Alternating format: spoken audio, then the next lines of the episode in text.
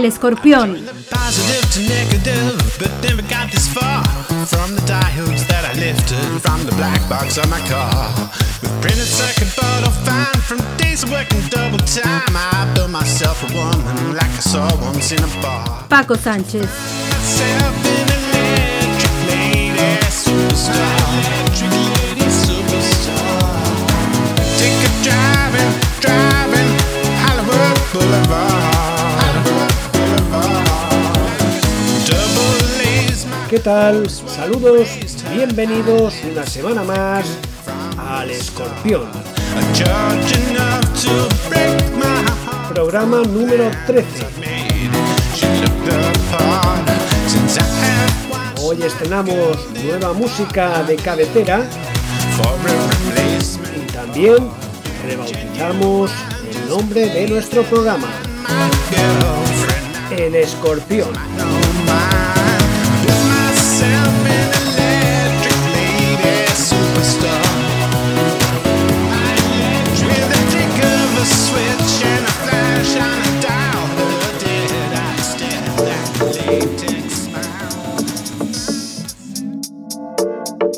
La primera división del fútbol español eh, vivió este pasado fin de semana la segunda jornada, eh, jornada todavía no completada al 100%, puesto que hay varios equipos que debido a que acabaron tarde la pasada temporada, pues todavía no, no han debutado, pero sí que lo van a hacer en la tercera jornada.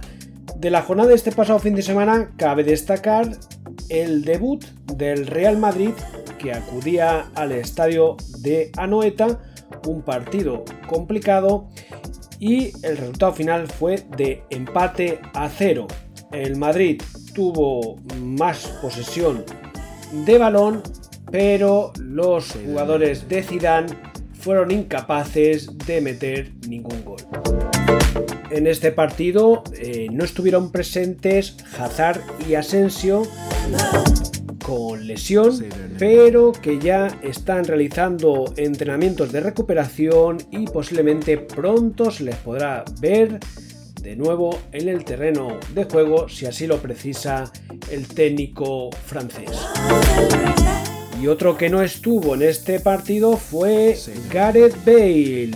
Por fin se acabó el culebrón del jugador galés. Finalmente, eh, Bale vuelve a su ex equipo, al Tottenham, en calidad de cedido por una temporada. Pero de momento Mourinho, el técnico del conjunto británico, no podrá contar con Bale, puesto que, para variar, está lesionado y tiene aproximadamente pues un mes por delante de recuperación. Vamos a ver lo que pasa cuando Bale eh, esté nuevamente a punto. Vamos a ver si se decanta por el golf o si sigue esperanzado en jugar al fútbol, algo que sabe hacer muy bien cuando él quiere y también cuando las lesiones le respetan. Seguramente la noticia más agradable, al menos para los mallorquines, fue el debut de un chaval de la cantera del Real Madrid, un mallorquín, Marvin Park, centrocampista de 20 años que realizó su debut, entró en el minuto 70. Pues un chaval que jugando con el Real Madrid eh, que entrena Raúl González consiguió ser campeón de la Youth League 2020 eh, ganando al Benfica por 3 goles a 2. Esta Youth League ha sido la primera en la historia del Real Madrid en esta categoría. Y tras estas dos jornadas disputadas en esta primera división, el liderazgo lo comparten el Granada y el Betis, ambos con 6 puntos, puesto que han conseguido la victoria en los dos partidos disputados. Y este fin de semana, destacado partido en el Benito Villamarín. El colíder, el Betis, que va a recibir al Real Madrid. El Betis de Mauricio Pellegrini, dos partidos, seis puntos. El Madrid, un partido, un punto, sin duda alguna, uno de los platos fuertes de este fin de semana. Lo que sin duda va a ser una nueva prueba de toque para el equipo que dirige el francés Zidane. Al Barcelona le toca debutar en esta competición liguera este próximo fin de semana. Será en el Camp Nou ante el Villarreal. Y los problemas que siguen en Can Barça. Esto es un no parar. Viene desde bastantes meses atrás. Eh, Bartomeu diciendo que lo que había era una crisis deportiva que no era institucional pero bueno, al final es que no se pueden ocultar los hechos y la realidad y es que le crecen los problemas al equipo blaugrana. El último o el penúltimo ha sido el caso Quique Setién, que está también muy enfadado con el Barcelona, puesto que apenas hace, hasta hace apenas unos días no le ha sido comunicado el cese oficial como entrenador del Barcelona. Algo ciertamente curioso y extraño porque, bueno, fue en el mes de agosto cuando Setién dejó de ser entrenador del Barcelona, pero al parecer la comunicación oficial no la ha recibido hasta el pasado 16 de septiembre. Y Quique Setién está dispuesto a tomar acciones legales contra el Fútbol Club Barcelona. Más problemas para Bartomeu grupo opositor que estaba buscando las firmas mínimas para poder presentar una moción de censura ante el presidente del Barcelona y al parecer ese objetivo de firmas se ha conseguido de forma amplia, de forma que ahora el siguiente paso es validar estas firmas presentadas por la plataforma Mes que una moción para posteriormente ya sí que poder llevar a cabo esa moción de censura que se especula podría ser entre el 1 de octubre y el 5 de noviembre. Recordemos que hay elecciones convocadas en el Barcelona para el 21-22 de marzo de 2021. Eso sí, la plataforma Més que una moció, a pesar de presentar esta moción de censura, está solicitando a Bartomeu que presente ya su dimisión. Por su parte, el técnico holandés Ronald Koeman sigue ultimando los últimos retoques. Eh, recientemente, en los últimos días, consiguió la victoria en el trofeo Joan Garper ante el Elche de Alicante. Y como decimos, Kuman va moviendo fichas y va ultimando y buscando ese 11 ideal para poner en escena este próximo fin de semana. Y se comenta que Kuman no está contando o no va a contar con una de las promesas del conjunto catalán como es Ricky Puig. Vamos a ver lo que ocurre en este debut de liga para el Barcelona, qué ocurre en los próximos partidos y vamos a ver cuál es el futuro de este joven jugador y bueno, que augura muchas esperanzas para el conjunto barcelonista, pero que de momento parece no entrar en los planes del técnico holandés. Y es que el debut de Kuman en el Barcelona, pues la verdad es que ha venido movidito, movidito. Empezó con esa, recordemos, llamada telefónica a Luis Suárez para comunicarle que no contaba con él. Eh, ahora parece ser que no va a contar con Ricky Puig. Y cabe recordar que Kuman en su anterior etapa en España, en el Valencia, pues tuvo bastantes problemas con, el conjunto valenciano. Eso sí, consiguió imponerse una Copa del Rey, aunque estuvo a punto de llevar al descenso al conjunto Che. Y además, eh, a tres pesos pesados del club, como eran Cañizares, Albelda y Angulo, les comunicó que no contaban con ellos. Y les comentaba que Kuman cuando llegó al Barça una de sus primeras tareas fue esa llamada telefónica a Luis Suárez para comunicarle que no contaba con él. Pues bueno, la noticia bomba que ha saltado hace apenas unas horas es que Luis Suárez está bastante cerca de fichar por el Atlético de Madrid. Una operación en la que podría entrar Morata en caso de ser cedido a la Juventus y de ser así el jugador uruguayo, el delantero actual todavía del Barcelona, Luis Suárez, podría ser nuevo jugador del Atlético Madrid y yo creo que sería un refuerzo muy interesante para el conjunto de Simeone porque Luis Suárez ha demostrado eh, ser un gran goleador y, bueno, seguramente le podría venir muy bien como complemento en la zona de ataque. Y comentar también que Thiago fue presentado recientemente como nuevo jugador del Liverpool. Thiago que fue una de las estrellas del Bayern de Múnich que cosechó esa extraordinaria Champions League recientemente, pues ya ha debutado con los Reds, lo hizo este pasado fin de semana en casa del Chelsea y el Liverpool se impuso por 0 goles a 2. La jornada 3 en primera división se va a disputar este próximo fin de semana, siendo los partidos más atractivos el Elche Real Sociedad, el Elche que va a realizar su vuelta a la primera división. Recordemos que fue el último equipo que consiguió el ascenso a la primera división española. También destacará el debut del Atlético de Madrid, lo hará en casa ante el líder, el Granada. Barcelona, Villarreal y también Cádiz, Sevilla. Un Sevilla que también va a realizar su debut en la competición liguera.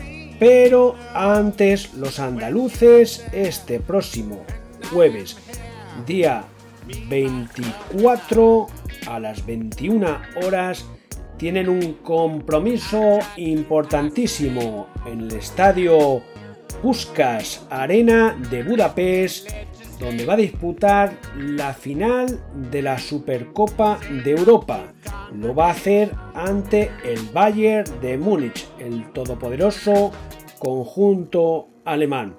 Vamos a ver si el conjunto de Lopetegui puede hacer frente a esta auténtica apisonadora que recordemos prácticamente arrolló en esta pasada Champions League y que ha empezado con muchísima fuerza en la liga alemana, en la Bundesliga, puesto que en su primer partido disputado ante el Schalke 04 se impuso nada más y nada menos que por 8 goles a 0. A esta Supercopa Europa, eh, sevillistas y alemanes llegan con un título cada uno. El Sevilla lo logró en el año 2006 cuando venció al Barcelona por 3 goles a 0, mientras que el Bayern de Múnich cosechó su título en 2013 venciendo en la tanda de penaltis al Chelsea. Una Supercopa de Europa que en los últimos años había sido dominada por equipos españoles desde el 2009 al 2018 todos fueron títulos de equipos españoles a excepción del ya nombrado 2013 en donde ganó el Bayern de Múnich. En el resto de esos nueve años, entre el 2009 y el 2018, a excepción del 2013, se repartieron tres títulos cada uno, Atlético de Madrid, Barcelona y Real Madrid.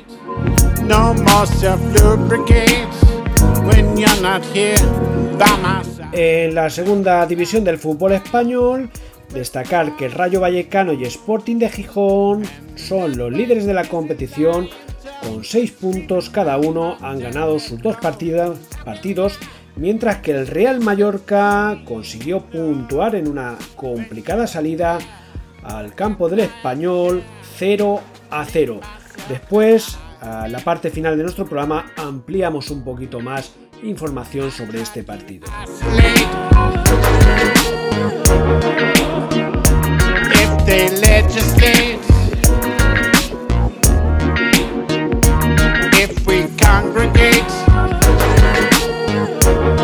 Nos damos una vuelta por Europa para repasar los principales resultados de las ligas europeas.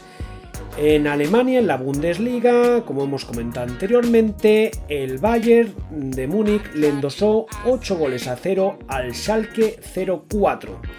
El Leipzig, eh, que tanto encantó en la Champions League, se impuso por 3 a 1 al Mainz, mientras que el Borussia Dortmund le endosó 3 goles a 0 al Borussia de Mönchengladbach.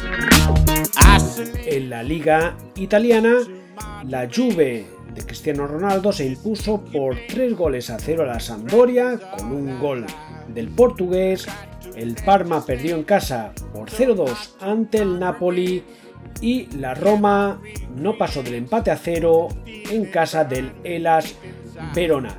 Mientras que en el partido disputado este pasado lunes, el Milán se impuso por dos goles a cero ante el Bolonia. Y se preguntarán, ¿quién fue el goleador del Milán? Pues los marcó los dos goles un tal Ibrahimovic. El veterano delantero sueco cumplirá la próxima semana 39 años y ahí está, en Italia, marcando goles. En la Premier League, el Manchester United cayó en casa por un gol a 3 ante el Crystal Palace. El Arsenal consiguió una nueva victoria 2 a 1 hasta el West Ham. El Southampton cayó por 2 goles a 5 ante el Tottenham de Mourinho. Y como hemos comentado anteriormente, el Chelsea perdió en casa ante el Liverpool con debut de Thiago Alcántara por 0 goles a 2. Mientras que en el partido disputado este pasado lunes, el Wolves cayó 1 a 3 ante el Manchester City. En la liga francesa, el PSG, que parece que empieza a engranar la maquinaria, se impuso en Niza por 0 goles a 3 con un gol de Mbappé, que ya ha vuelto a la competición. En esta liga francesa, liderazgo con 10 puntos para el Saint-Étienne y el State René. Y ya por último, repasamos en la liga portuguesa. El Oporto se impuso en el primer partido de liga 3 goles a 1 ante el Sporting de Braga y el Famalisao cayó por un gol a 5 ante el Benfica.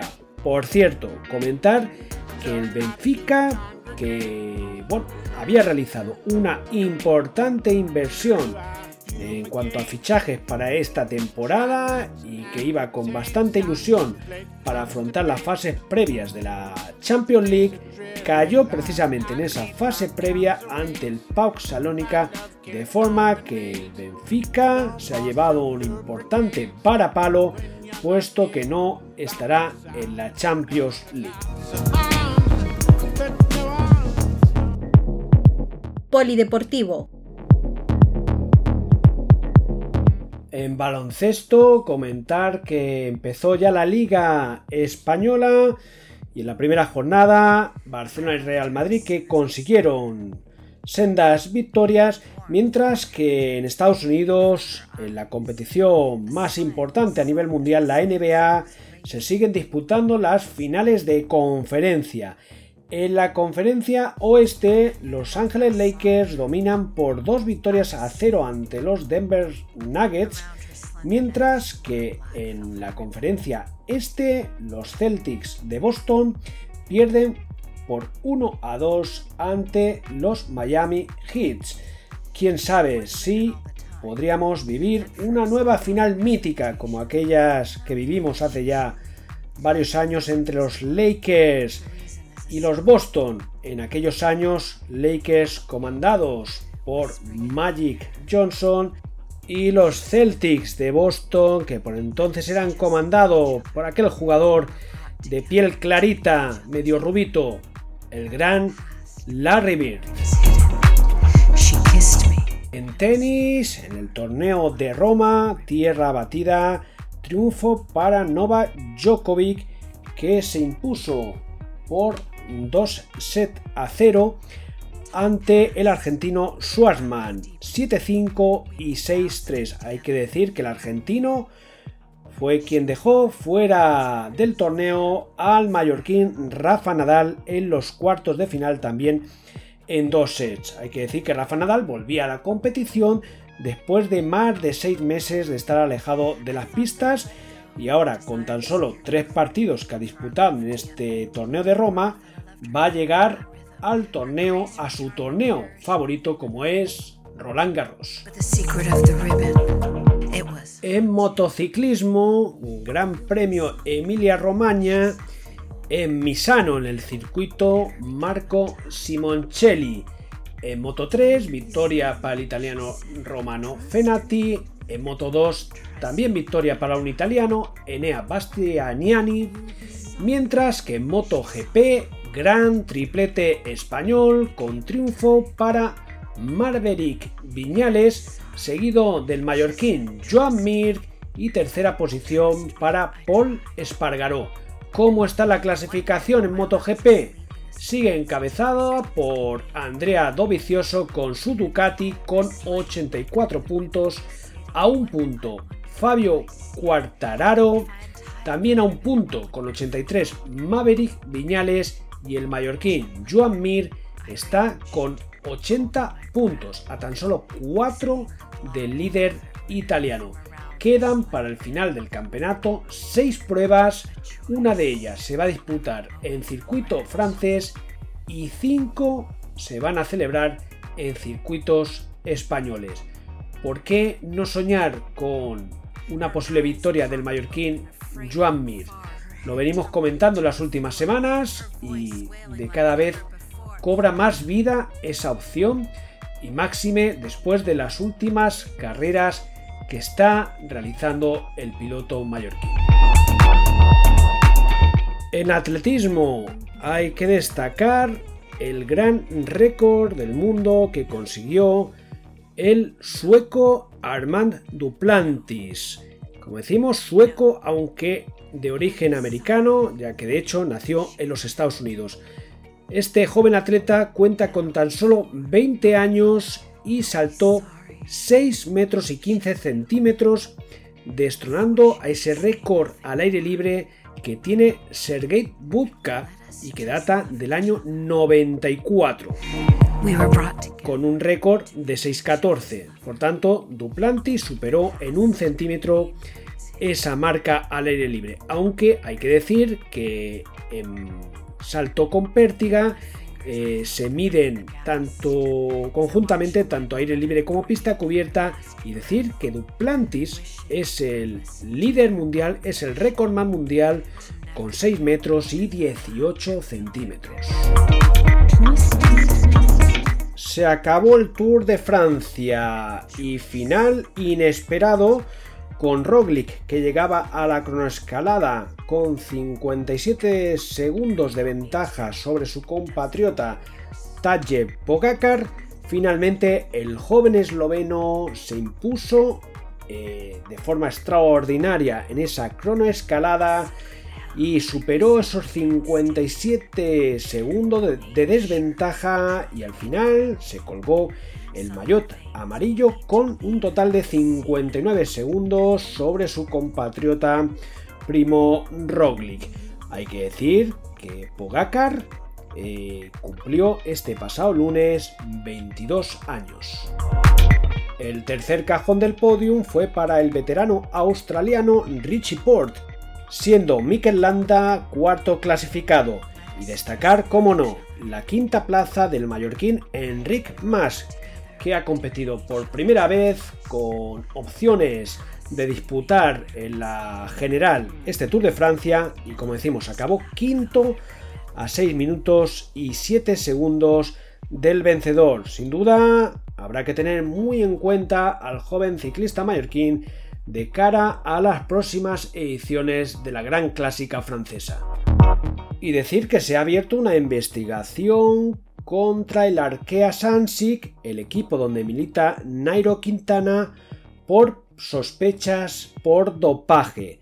De momento, según ha publicado el diario Marca, hay dos detenidos, un médico y el fisio español de Nairo Quintana.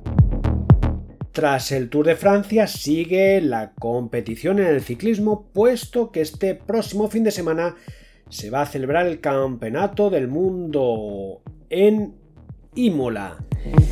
El viernes se va a disputar la prueba contrarreloj que contará con la participación del actual campeón de España en esta disciplina, Pello Bilbao, mientras que este domingo, día 27, se va a disputar la prueba en ruta que va a contar con 259,2 kilómetros, con dos subidas de aproximadamente 2 kilómetros 700 cada una de ellas y con medias de desnivel de algo más del 6%, unas subidas que podrían ser decisivas en esta prueba.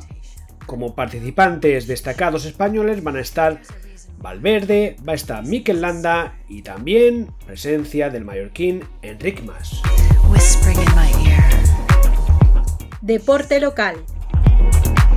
El Mallorca se estrenó ya en esta competición de liga en segunda división, consiguió su primer punto en esta ocasión en el complicado campo del Español de Barcelona, también uno de los descendidos de primera división.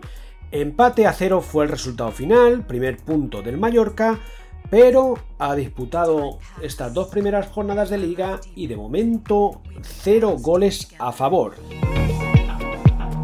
El técnico del Real Mallorca, Luis García, ha empleado distintos goleadores en estas dos primeras jornadas. En el primer partido, en la línea de ataque estaban Stoikov y Alegría, mientras que en el segundo partido estaba Abdob Prats. El resultado al final, cero goles a favor. No es del todo preocupante la situación, pero recordemos que el año pasado ya hubo sequía goleadora en el Mallorca y el inicio de esta temporada va por el mismo cauce. El Mallorca tiene un jugador que de momento está en el banquillo, se llama Luca Romero, es cierto, solo tiene 15 años, pero hablan auténticas maravillas de él. En la pasada temporada eh, disputó unos minutos contra el Real Madrid, lo que supuso que Luca Romero se convirtiera en el jugador más joven en la historia de la primera división en debutar en esta categoría.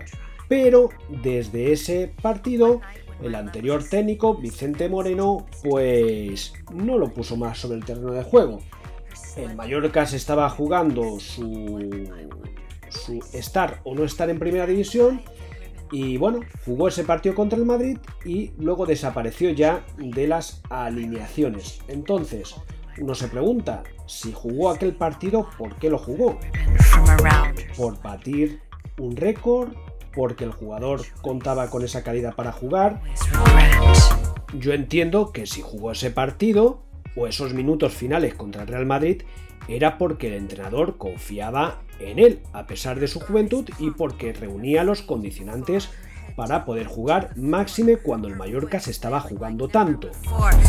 Si Lucas Romero jugó ese partido únicamente por batir un récord, pues a mí me parece, me parece algo muy grave y, y que se debería denunciar.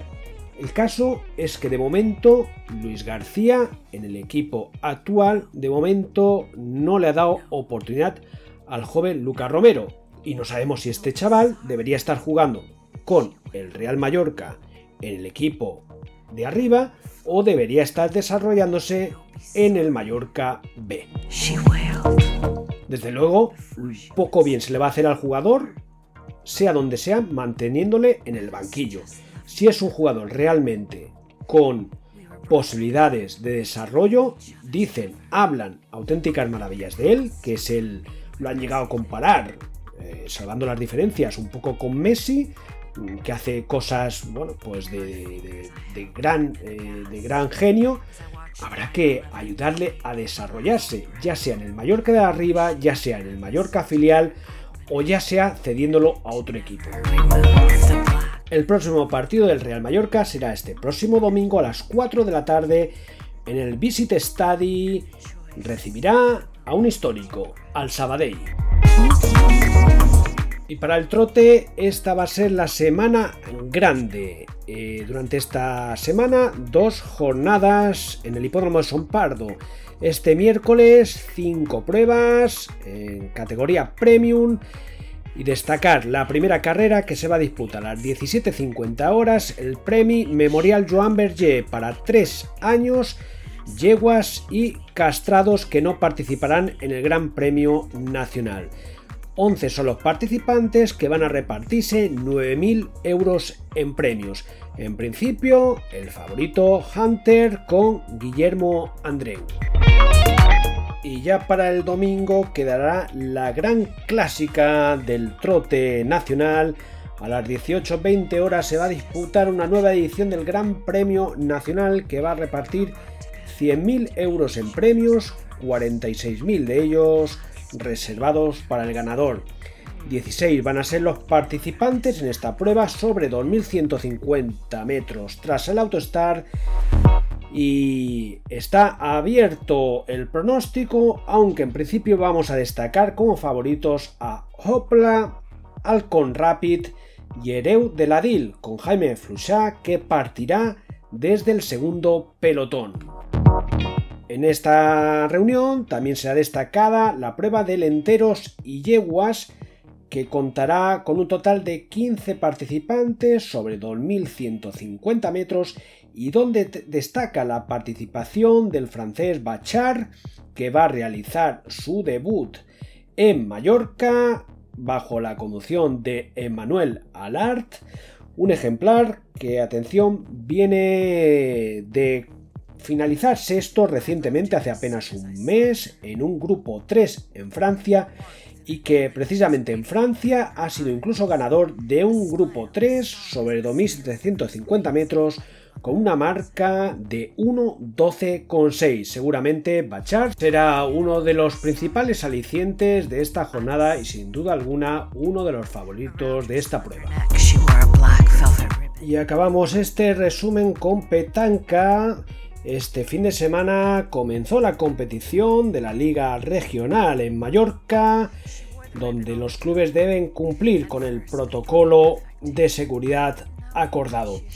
Lo más destacado, en la Liga Nacional, el duro actual campeón venció por 7 a 2 al Sawyer y Sonbury cayó en casa 4 a 5 ante el Joseta. En Liga Nacional Femenina, contundente victoria del campeón de liga actual, el Campastilla, 9-0 ante el Punta Verde.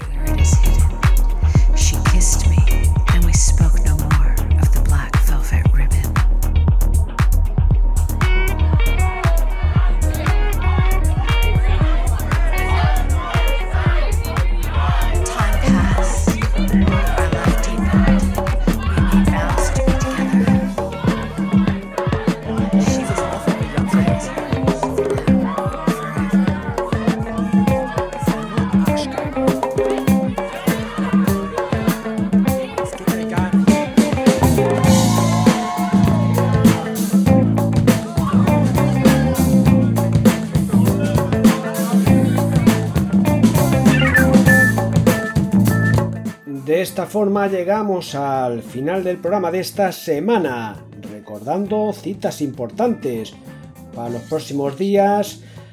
La Supercopa de Europa que se va a disputar este jueves en Budapest y que va a enfrentar al Bayern de Múnich con el Sevilla a las 21 horas.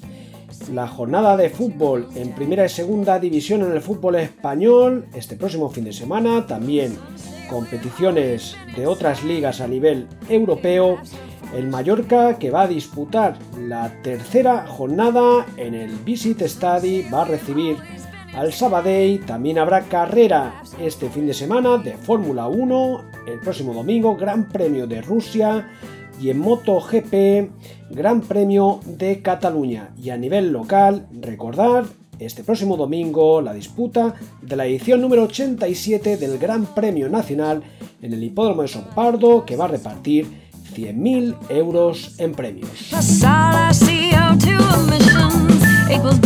Aquí lo dejamos. Les espero la próxima semana aquí en el Escorpión con el resumen de la actividad deportiva más importante. Hasta entonces, sean felices y disfruten del deporte. Some